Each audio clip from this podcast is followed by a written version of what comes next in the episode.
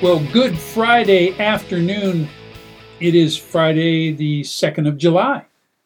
And my title today is The Holy Spirit Can Be Your Seeing Eye Dog.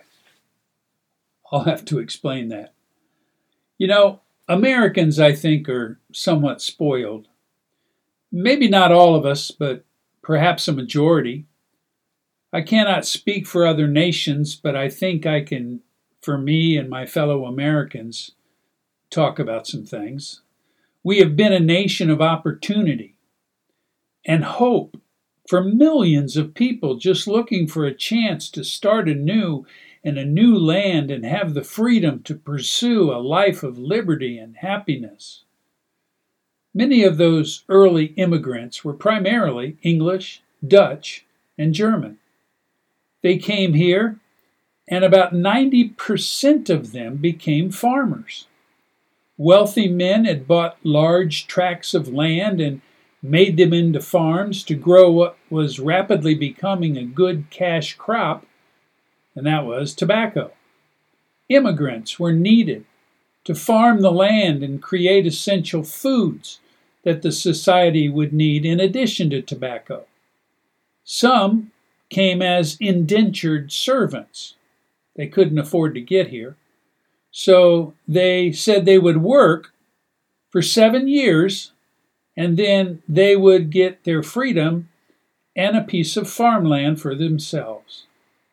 Others, unfortunately, were slaves and brought here against their will and sold to the laborers to be laborers in the field and servants in the home.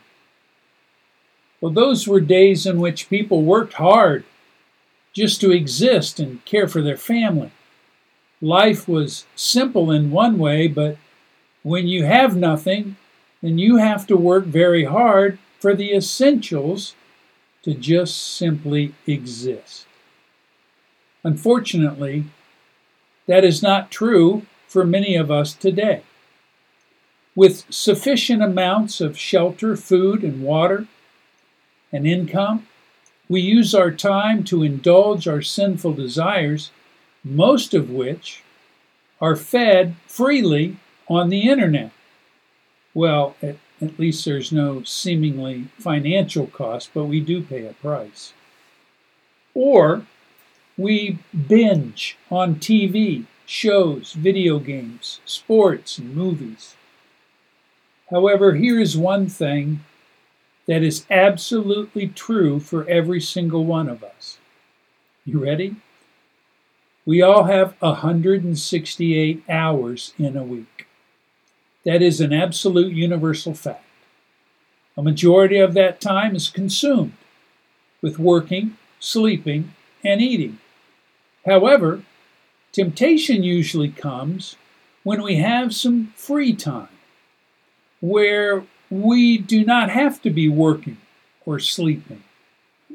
And so our minds want to wander and we want to be entertained.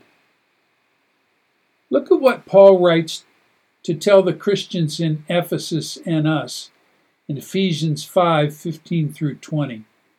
The first part of it says, quote, Therefore, be careful how you walk, not as unwise men but is wise, making the most of your time because, newsflash, the days are evil.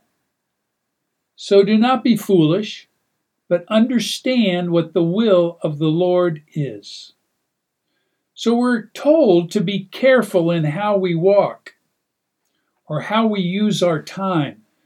We can be Christians who are either wise and use our time well, or unwise and waste our time. A wise man manages his time well and is productive. An unwise man does not and is looking for a way to spend his time in something that gives him some kind of pleasure. Am I not right? So, one thing we all need to be doing is keeping track of our time and use a schedule to plan ahead. as Mark Kay wrote a couple of weeks ago in his emails on Weaponize Your Calendar. Having a schedule for the day where you can make the decisions of what you're doing and what you're going to be doing throughout the day will help you make the most of your time. Because our days are evil and full of temptation. But notice what Paul tells us next in this Ephesians 5 passage.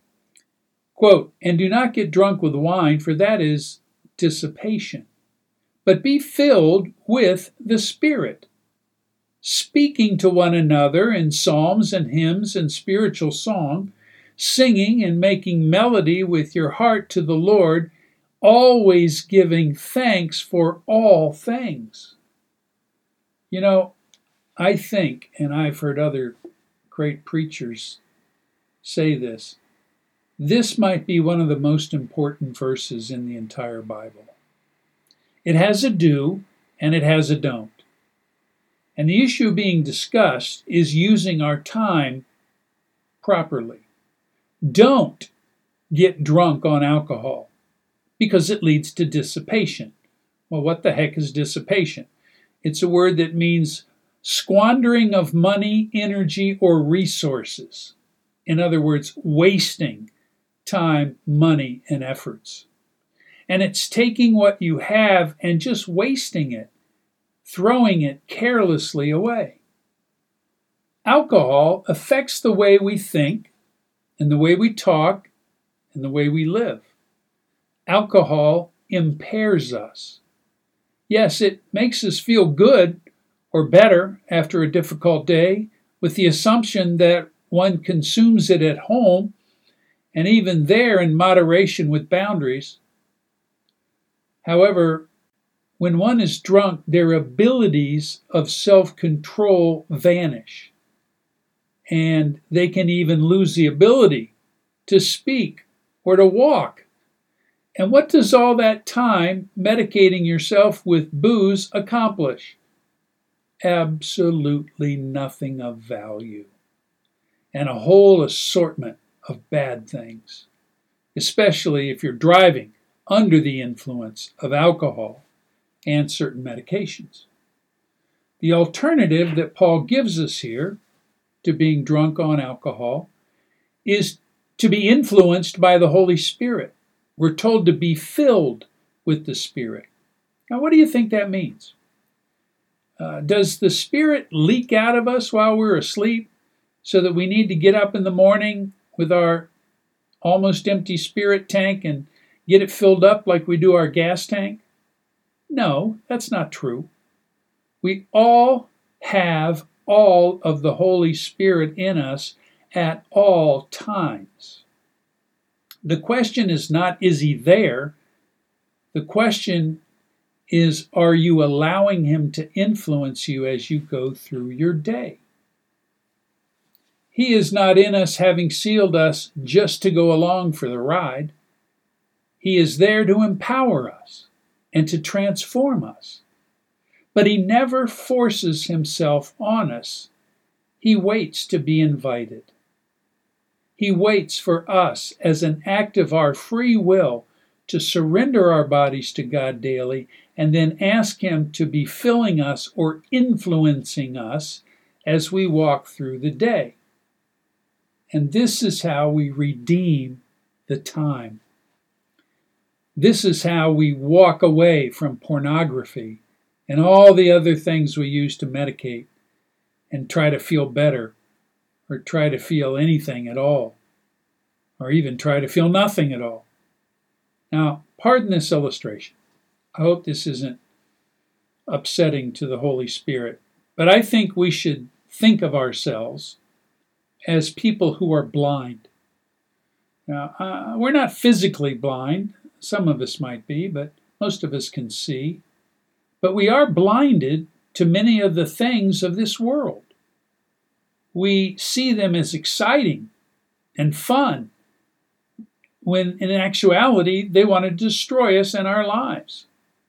But we don't see them far enough in the future to be able to safely avoid them Instead, we become entangled in the clutches of sexual sin and we fall again and again and again. And what does a blind person need if he's going to function in his world and not just live in his home and waste away? Well, he needs a trained seeing eye dog. And that dog sees what he cannot see. And so he has to put his trust in the dog and what he is learning from his other senses. Listen, my friends, we live in a dangerous world, and there are cliffs, there is traffic, and porn is omnipresent. All kinds of things are waiting to lure us away and entice us back into sin, which is why we need to be filled with the Holy Spirit and continue to be being filled with the Holy Spirit through the whole day so that He can guide us and influence the steps we're going to take each day. So, would you say you're paying attention to the Holy Spirit like a blind man would pay attention to a seeing eye dog? I think that's a that's an illustration to meditate on. This is John Doyle with 180 Podcast. God bless you, my friends. It's good to be back. It's good to be working again, and uh, we'll talk again tomorrow. Take care, and goodbye.